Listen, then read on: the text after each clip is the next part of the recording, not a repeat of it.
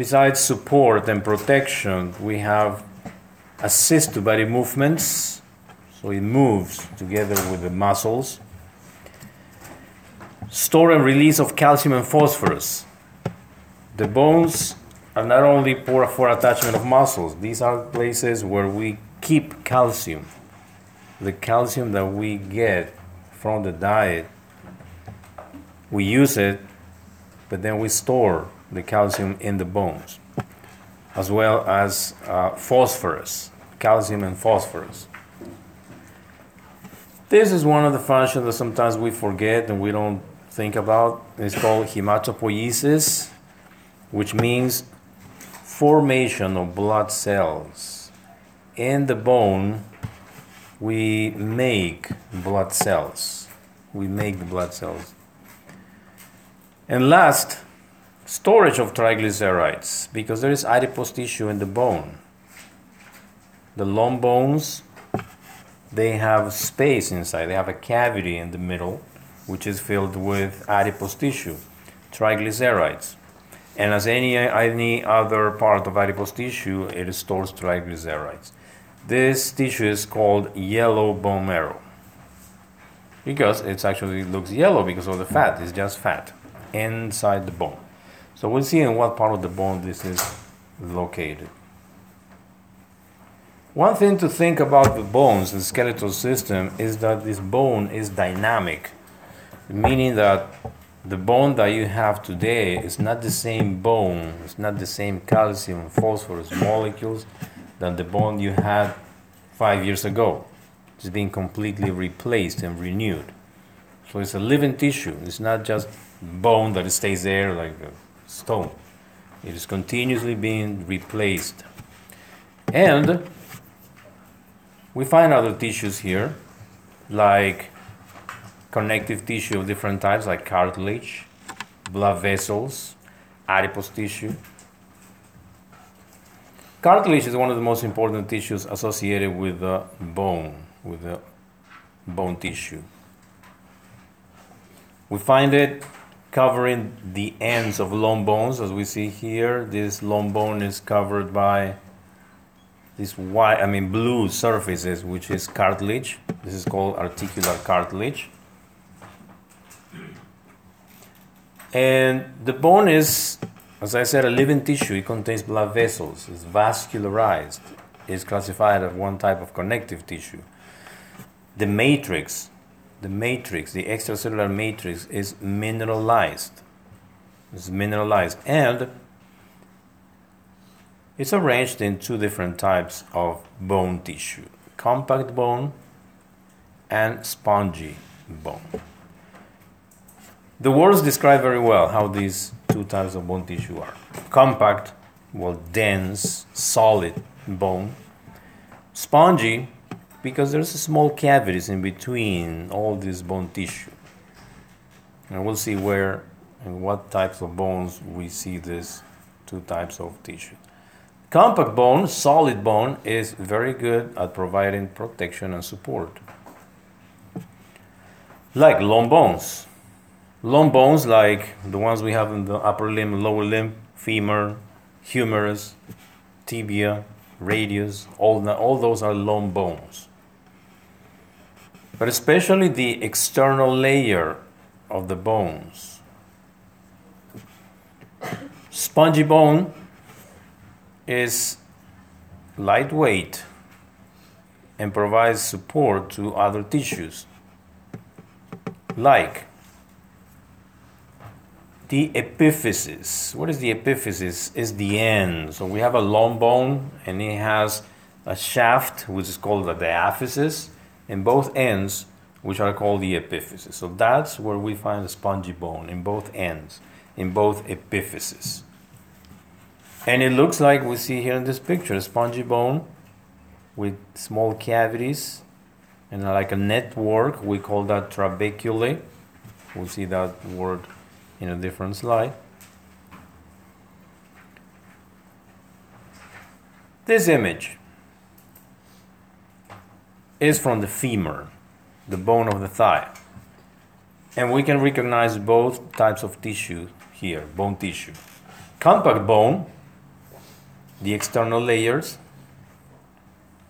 and the diaphysis, which goes to this part. And you can see it's very solid, it's homogeneous. And the spongy bone in the epiphysis, so all these parts is the epiphysis of the bone. And you see like very small spaces, cavities, like a network, like a mesh, and that's why we call that spongy bone. Yeah. So where are the, the blood vessels there?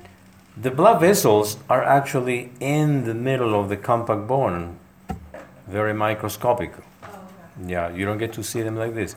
You actually see one blood, big blood vessel getting into the bone, but then it gets branched and uh, it gets very, very deep into the compact bone and also the spongy bone. So again, here, compact bone is in the shaft of long bones, the diaphysis, and the spongy bone are in both epiphyses. Talking about long bones, like the femur in this example. And the medullary cavity is a space. It's a space located in the diaphysis, in the shaft of the long bone, which is filled with yellow bone marrow. That's where the adipose cells are, the fat tissue.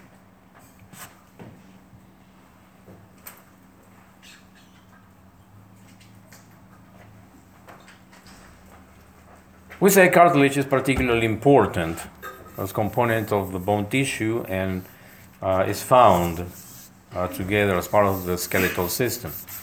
Cartilage, as we've seen before when we did tissues, is poorly vascularized connective tissue. The matrix is not calcified. It is composed of chondroitin sulfate and fibers, collagen, elastic, and reticular. One example we see here the fibrocartilage, which is located as part of the intervertebral disc in between vertebrae in the vertebral column. And it helps to absorb the shock, it prevents the collapse of the vertebrae. Hyaline cartilage is the other type of cartilage. This hyaline cartilage is like the template, the template where the bone develops.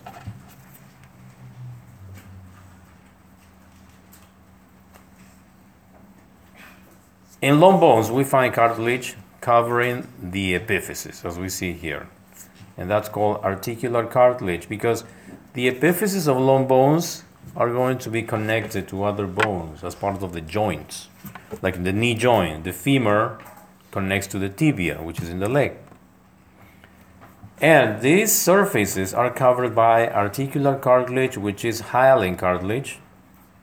And the point is, it prevents it prevents friction, protects the surface of the bones. And is represented by this blue line is actually covers the whole surface of the epiphysis of the long bone. Yes? So is the articular cartilage only the hyaline cartilage on the long bones? On the epiphysis, covering the epiphysis of the long bones.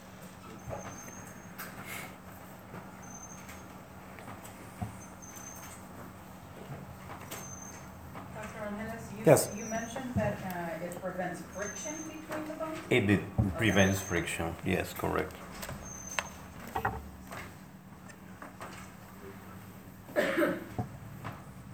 But better? Oh, much better. Yeah. So here we have a, a photograph. What bone is this? Hmm? Hard to say. A, it's a femur. It's a femur. It's just a view of the epiphysis, the distal epiphysis of the femur. What is important? It's hard to identify. I mean, what bone is this? But what you see clear is that these surfaces look shiny, white, because it's covered by articular cartilage, hyaline cartilage. And they are the surfaces that will be part of the knee joint. Some people have uh, osteoarthrosis and that's particularly common in the knee joint. At some point, it's usually it's, uh, related with aging process. They start having pain in the knee joint, and then later some functional uh, problems of the knee. You cannot move the knee very well, flexion, extension. There's some noises. Uh, and that's because this articular cartilage starts getting destroyed little by little. And it's not shiny and smooth anymore, it's all rough, and, uh, and that's painful. So the point of the articular cartilages is to cover, to protect the articular surfaces of the bones, like what happens in the femur. The knee joint is particularly important to support the body weight and it has to be well protected.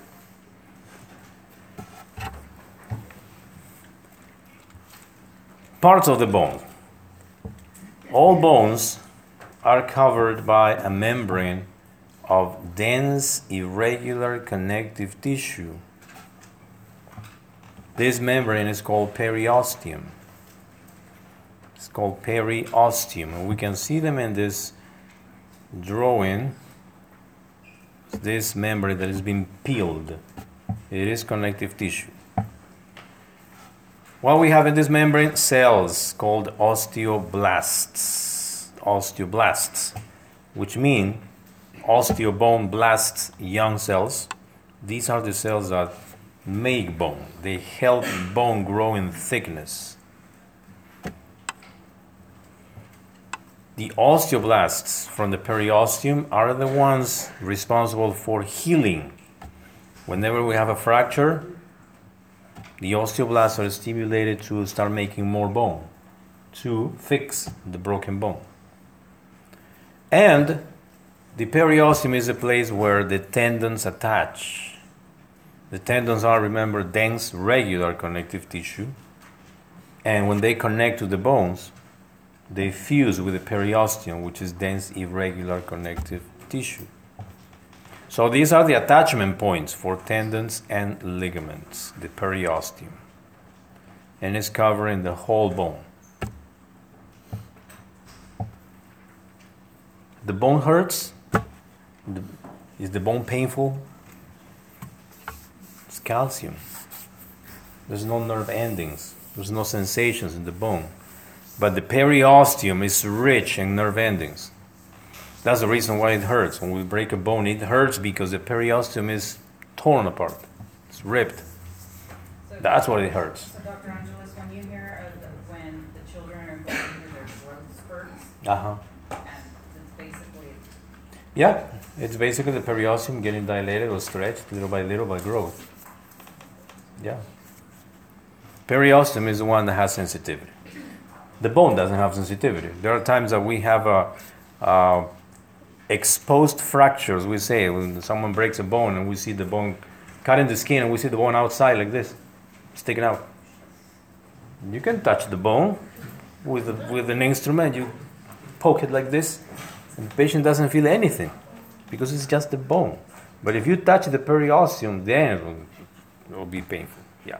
So is it hard like bone or is it softer like cartilage? Well, the periosteum, yeah. it's just a membrane. Oh, it's just a It's just a membrane, very fine membrane covering the bone. So it's not cartilage. It's not cartilage. It's connective tissue, dense, irregular connective tissue.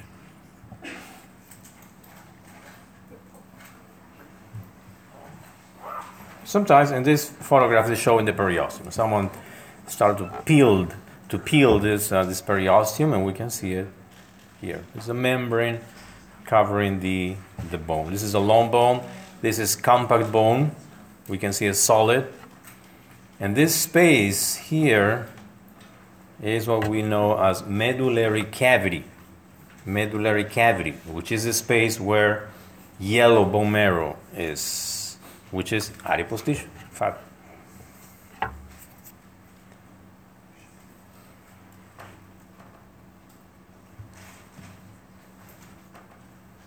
More about the medullary cavity. That's the space we said, located in the diaphysis of the bone, which is the shaft of the long bone and it contains yellow bone marrow, fat. There's another membrane inside the medullary cavity. In this case, it's called endosteum, not periosteum. Periosteum is outside, endosteum is inside the medullary cavity. What we find in the endosteum? We also see osteoblast, but here we see a different type of cell osteoclasts. Osteoclasts. And these osteoclasts, they don't make bone, they reabsorb, they dissolve, they eat the bone. This is the opposite function to the osteoblast. The osteoblasts make bone.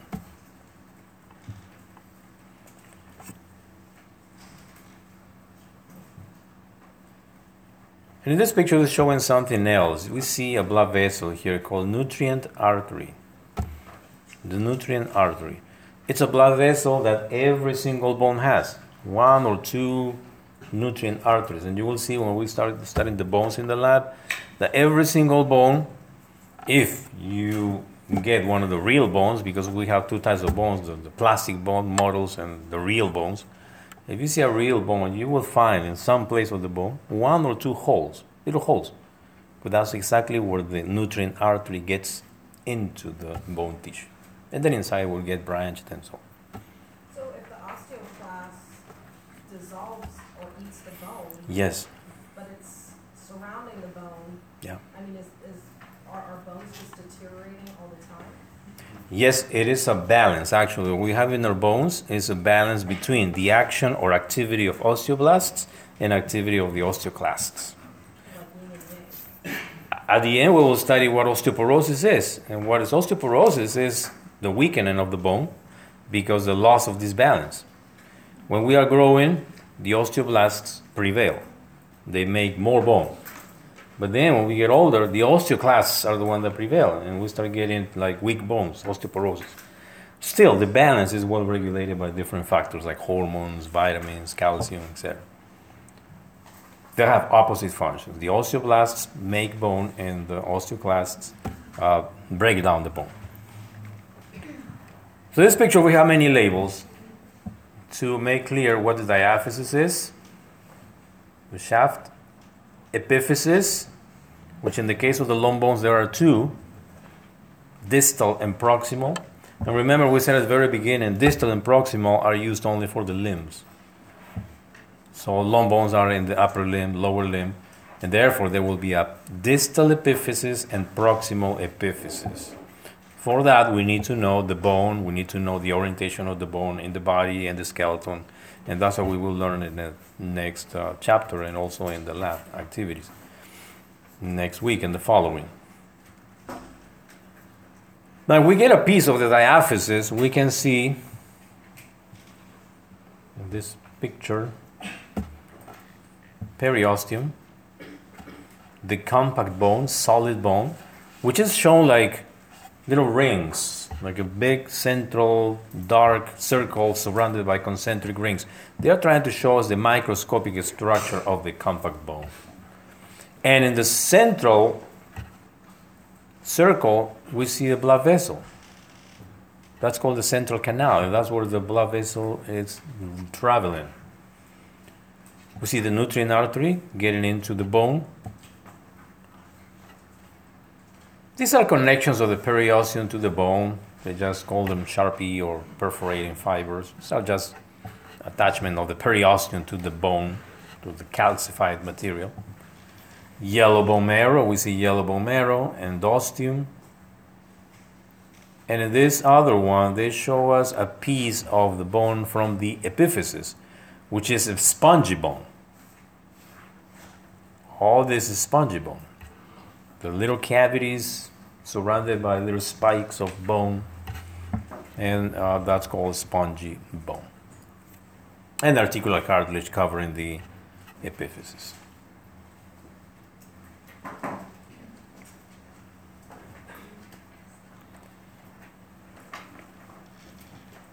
There's one membrane called perichondrium.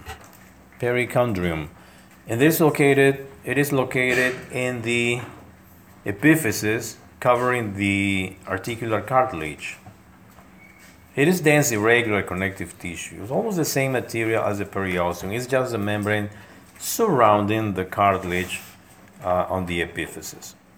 And the cells here are chondrocytes because it's covering the articular cartilage, which is hyaline cartilage.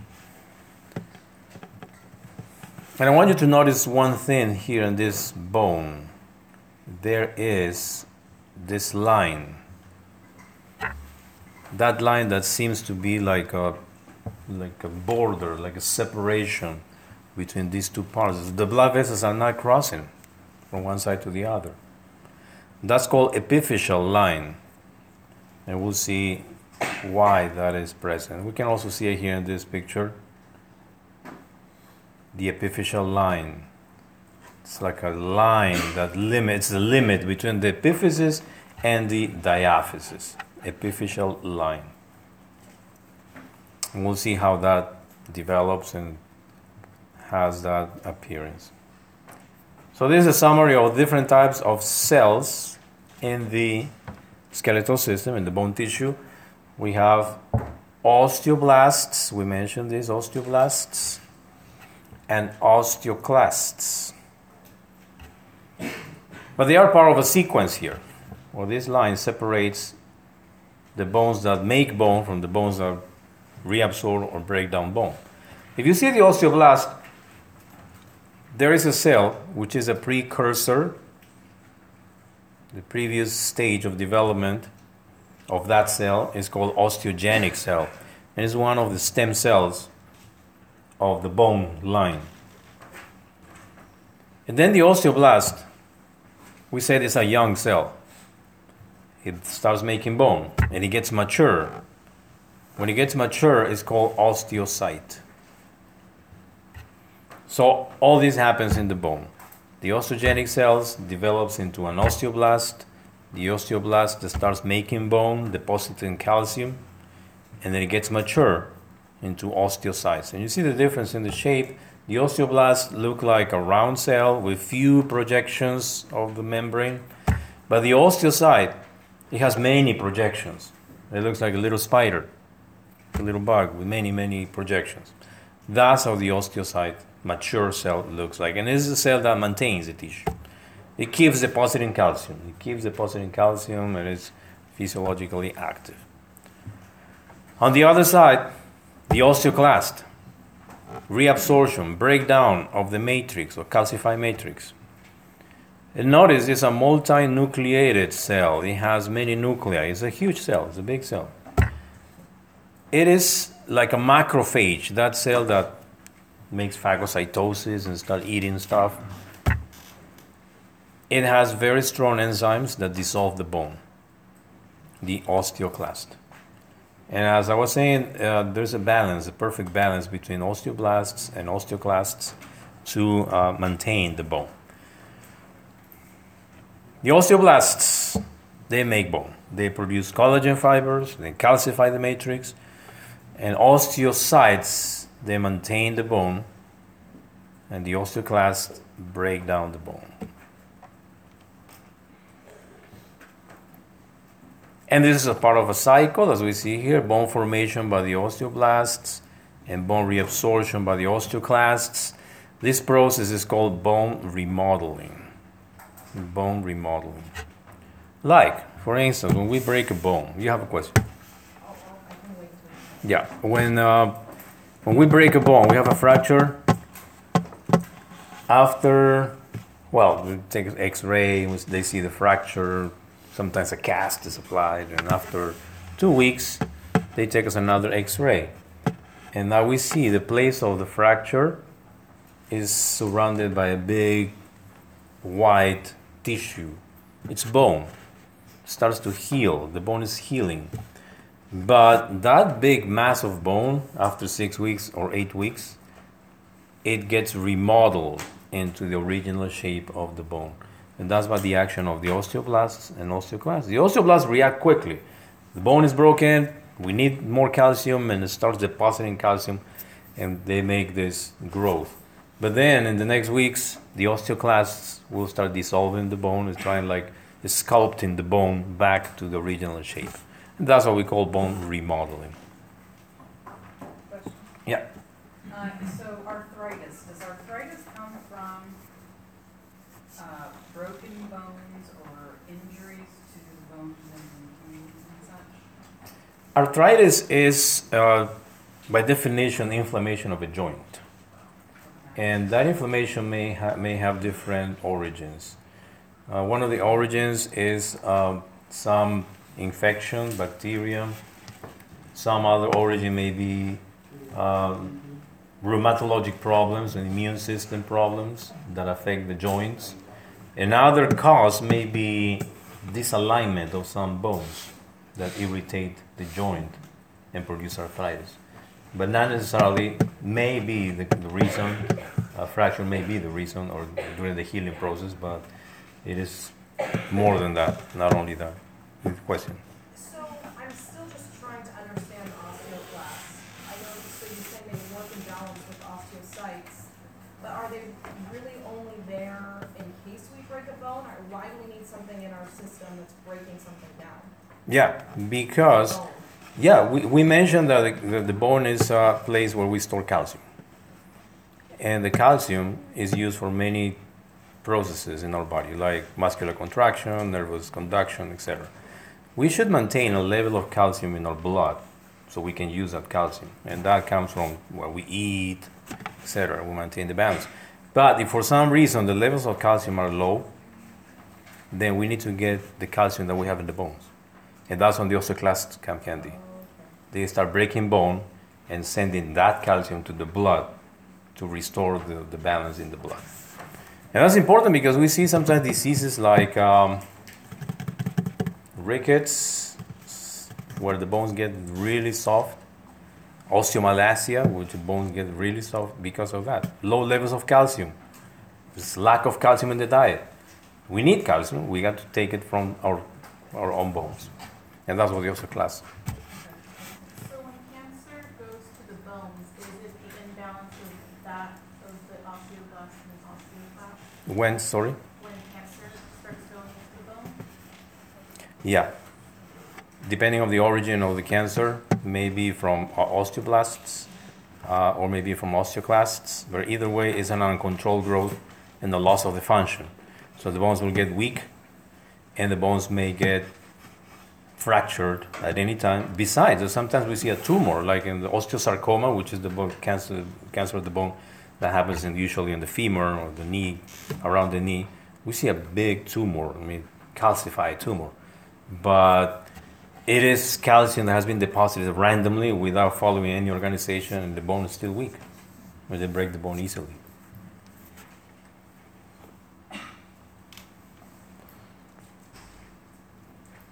So we can find all types of tissues in the bone.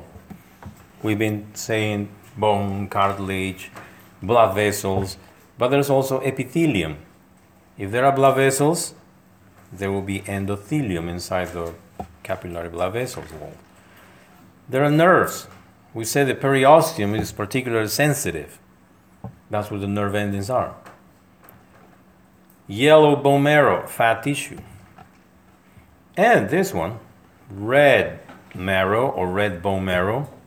This is a place, this is a type of tissue that make blood cells. The red bone marrow participates in hematopoiesis. That's how we call the process of blood cell formation.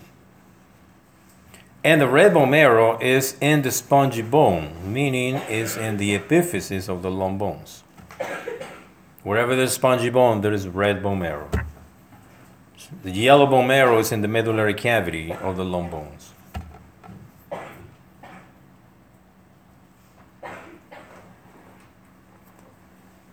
Now, what about the calcium and chemical components of the bone? 25% water, 25% organic proteins, 50% mineral salts. The name of the calcium, the crystals, are called hydroxyapatite. Hydroxyapatite crystals. Mineral salts, calcium. Collagen fibers are present. They provide flexibility, tensile strength, and is part of the template.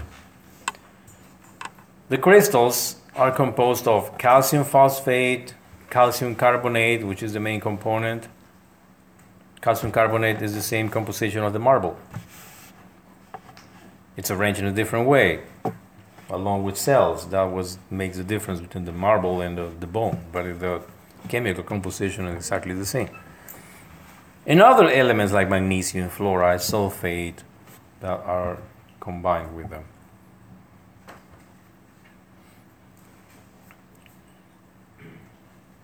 Types of bones. We have different types of bones, and they, they are classified according to the shape, like we see here. We have long bones, flat bones, short, irregular, sesamoid bone. It depends of the shape and and how they can be described. This long bone is self-explanatory. Uh, the length prevails. Flat, they look like tablets. Short, they look like cuboidal shape. Irregular, you cannot tell. You see some places are like cuboidal, some parts are flat, and you decide to call it irregular. The humerus, which is the bone of the arm, is an example, typical example of long bone.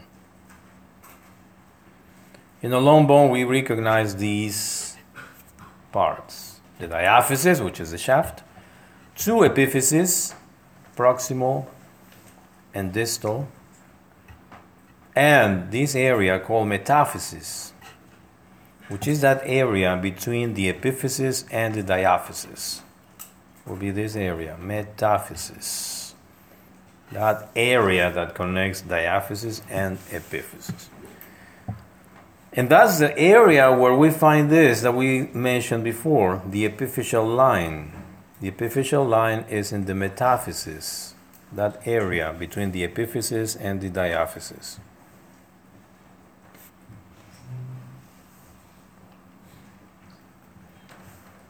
Now, more about that epiphyseal line, how it develops, why is why it is there. That has to do with growth. That has to do with growth. If we see, if we take an X-ray to a fetus, like four or five months of development, we will not see much bone. All the skeleton is cartilage. And that's what we say the bone develops on a template of cartilage. It's all cartilage. It starts getting calcified, and now we have bones later. And after birth, not all bones calcified. There's still areas that are cartilage. You see this radio uh, X-ray of a three-year-old of the femur. This is the knee, femur here, and the tibia. You can see a dark line when we take X-rays. White, it looks white when there is a lot of bone, when there's calcium, and we see dark when there's not calcium. Well, here we see a dark line which is cartilage. It is cartilage in the middle of the bone. If we get the bone, we'll see just the whole bone, but that in that area, there's a line that is still cartilage. It's not completely developed, it's not completely calcified. That is called epiphyseal plate. That part of cartilage that we see with the x-ray is called epiphyseal plate. And we see another one in the tibia also. So it's not completely calcified. And from here, we pull this microscopic picture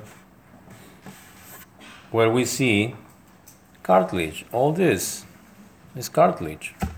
It's typical figure, typical aspect of a cartilage that we see under the microscope. It is cartilage. And notice the chondrocytes, they are like a pile of coins, one on top of the other. Why? Because they are active, they are growing, they are dividing, they are reproducing. We are still growing. Three year old, the bone still has to grow in length. How it grows in length? The, there's still cartilage, and the cartilage grows in length. Later on, will be calcified. When we are like 16, 18 years old, 20 years old, there will be no more cartilage. Everything is calcified. You cannot grow more. That's that's the limit. Yes. So is growing, are growing pains the calcification of the bone? Is Growing pains is something that is not completely explained and is believed to be the stretching of all these tissues in the periosteum. Uh, it's actually something that it is real, it is described in kids, but it is explained as stretching all these tissues and stimulation of fibers of the periosteum. It doesn't happen in every kid, but there are kids that have very, very bad. So this is called epiphyseal plate or epiphyseal growth plate because this is the place where the bone grows when we are young, kids. Always dividing. It's always dividing.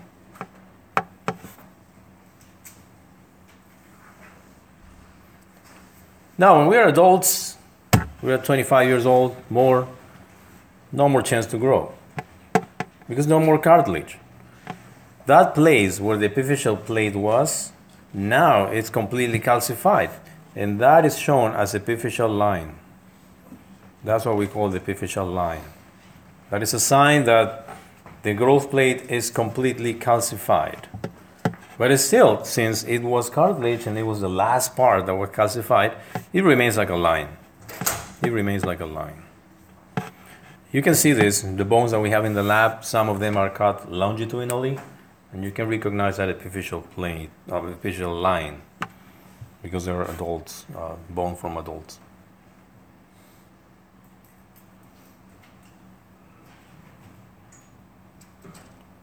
And that is useful when we, when we read uh, x-rays, because we can tell the age just by looking at the x-ray. You can tell not exactly the age. Still, there are some tables that tell you uh, a good approximation, but at least you can tell this is a kid and this is an adult. This person is still growing, or this person is an adult and not growing anymore, probably older than 18, 20 years old. Just by looking at the x ray, because in the x ray, what you see are all this. This bone, it looks like it's cut here. It's not cut, it's just the epiphyseal plate that you can see in the x ray. And that means as a young person, as a kid, it's still cartilage. But this other one, 70 years old, you don't see that. You see the whole bone, well shaped, with no lines and plates or anything.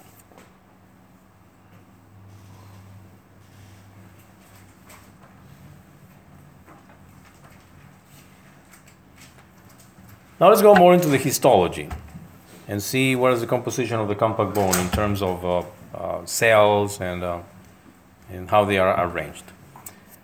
Compact bone is made of units called osteons. That osteon is composed by a central canal occupied by blood vessels and lymphatic vessels and many concentric rings. Those layers are called lamellae. And that's the way that the calcium gets deposited. That's the job of the osteoblasts and osteocytes. And the osteocytes get trapped in every layer. You can see them there like little spiders in between the uh, concentric lamellae. So the osteoblasts, osteoblasts deposit calcium following that pattern, making osteons. And in the very central part, central canal, we have blood vessels. If we make a longitudinal section to this, we will see that all these central canals are interconnected. The central canal from here and from here, they are connected by this, kind of bridge, the blood vessels, providing blood supply to all the osteocytes that are depositing calcium.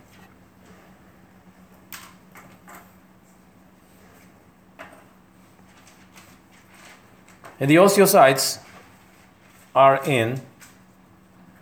What happened?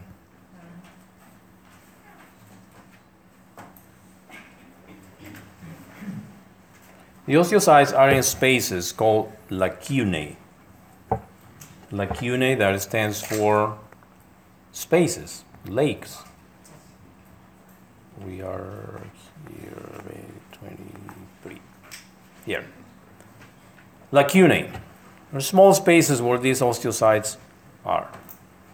And you can see the osteocyte here with all the projections, all the projections, and around every single projection there's bone. There's calcium all deposited. canaliculi, we call all these small spaces where the projections are canaliculi.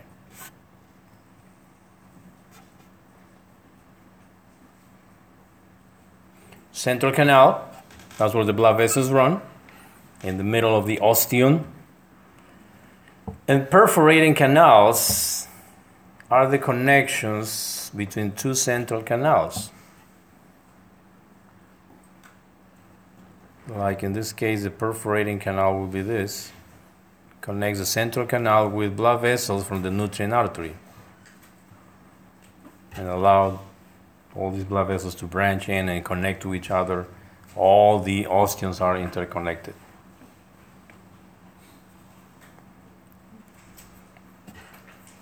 I mentioned this word when we're talking about spongy bone, trabeculae.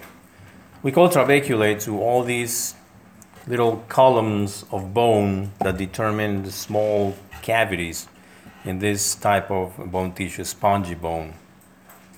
And what's in between, what's in those spaces? Red bone marrow.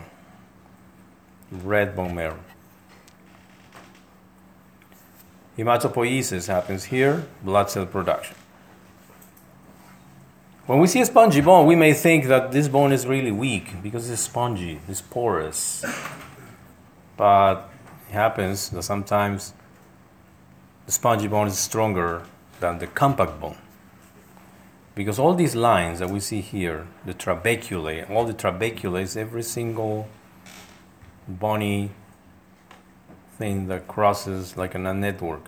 So all these trabeculae are arranged in a pattern that follows the lines of stress. What it means lines of stress? If the weight of my body is supported by the femur, with the femur and the distal epiphysis, all the trabeculae will be oriented in that way. And that makes like a frame, very fine frame that supports the body weight. And it's not actually weak, it is very resistant. Yeah. So is that why, is that the purpose of the spongy bone, is first to house the red bone marrow. And all these lines are arranged in a way that will support the weight or the lines of stress to that particular bone.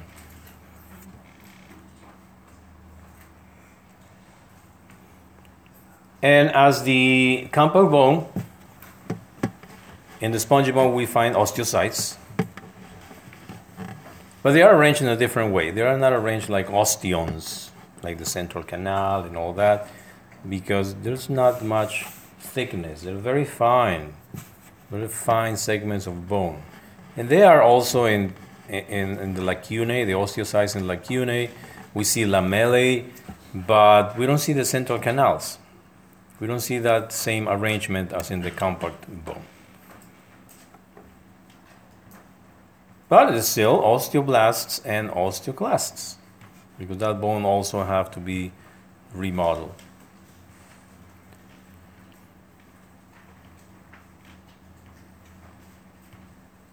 Spongy bone has another property that makes the weight of the bone uh, much less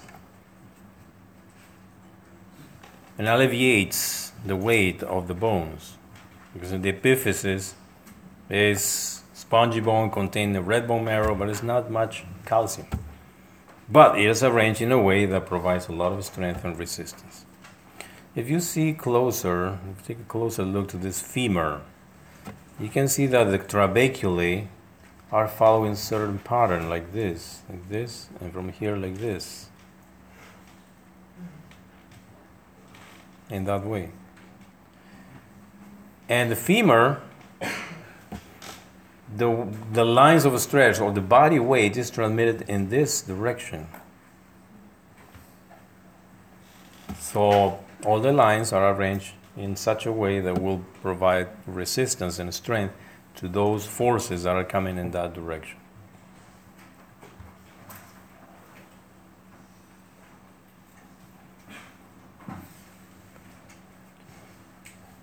Blood and nerve supply. We said every bone receives blood vessels through a nutrient artery and therefore a nutrient vein. Notice that the, in the epiphyseal line there is no crossing of the blood vessels. There are blood vessels that provide blood supply to the epiphysis, and other blood vessels to the diaphysis. They don't cross the line because after being calcified, there's like a strong, thick calcium uh, material there. And the periosteum, the periosteum is rich, again, rich in sensory nerves, very sensitive to tearing or tension. When we break a bone, it hurts really bad because the bone breaks, and since the bone contains a lot of blood vessels, the blood vessels break. And there's bleeding, there's a collection of blood under the periosteum. Periosteum is being stretched by the blood. That hurts a lot. And besides, if it's broken, if it's torn, also will add more to the pain. That's how we see an x ray of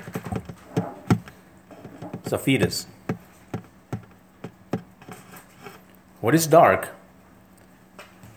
is bone already, and what is white is still cartilage. Little by little, will get completely calcified. And that brings to the concept of ossification or bone development. Ossification or osteogenesis. That's how we make bone. That's how we make bone from the very beginning on the development. But not only then, after birth, we keep growing until we get into adulthood. And even before, uh, after that, if we break a bone, repair of fractures and remodeling will happen. Well, the remodeling is a process that happens all the time. That's what I said at the beginning. The bone that you have today is not the same bone you had five years ago.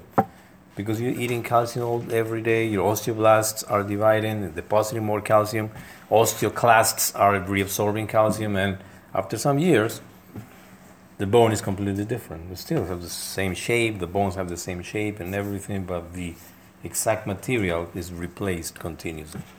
And that's the remodeling because that has to be done following certain blueprints of how your bones are. And sometimes when people exercise, they can modify this, the remodeling of the bone. If you do like a workout routine of uh, lifting weights or pulling your muscles under tension, stress all the time. Well, the muscles are pulling from the bone and pulling the bone and stimulating the bone to be stronger. One of the things that is recommended to people with uh, osteoporosis is go and work out. Go to the gym, lift weights. Of course, as long as you can. Because that will stimulate your bones, your osteoblasts, to deposit more calcium go take a walk. without also exerting tension on the bones to prevent more osteoporosis. Well, there are two types of osteogenesis, and uh, they follow different patterns. Uh, these two are intramembranous ossification and endochondral ossification. Intramembranous ossification makes spongy bone endochondral, both compact and spongy bone. But as examples, we can divide in a way intramembranous makes spongy bone and endochondral long bone. But actually, endochondral happens in compact and spongy bone. So we'll understand this when, when we see the details of how this happens. This starts very early. Intramembranous ossification it's very simple. Flat bones like skull, mandible, clavicle, all these are flat bones, and they are developed by intramembranous ossification. The name says intramembranous, so everything starts from a membrane of connective tissue. A membrane of connective tissue composed by mesenchymal cells, this tissue of uh, embryonic origin. And these mesenchymal cells turn into osteoblasts and is surrounded by capillary blood vessels. This is what we call an ossification center, when the mesenchymal cells turn into osteoblasts and start depositing bone. That's called ossification center. There has to be blood vessels around to provide blood supply. And then we see the osteoblasts get well organized and they start depositing calcium right away, following the template of that membrane of mesenchymal cells.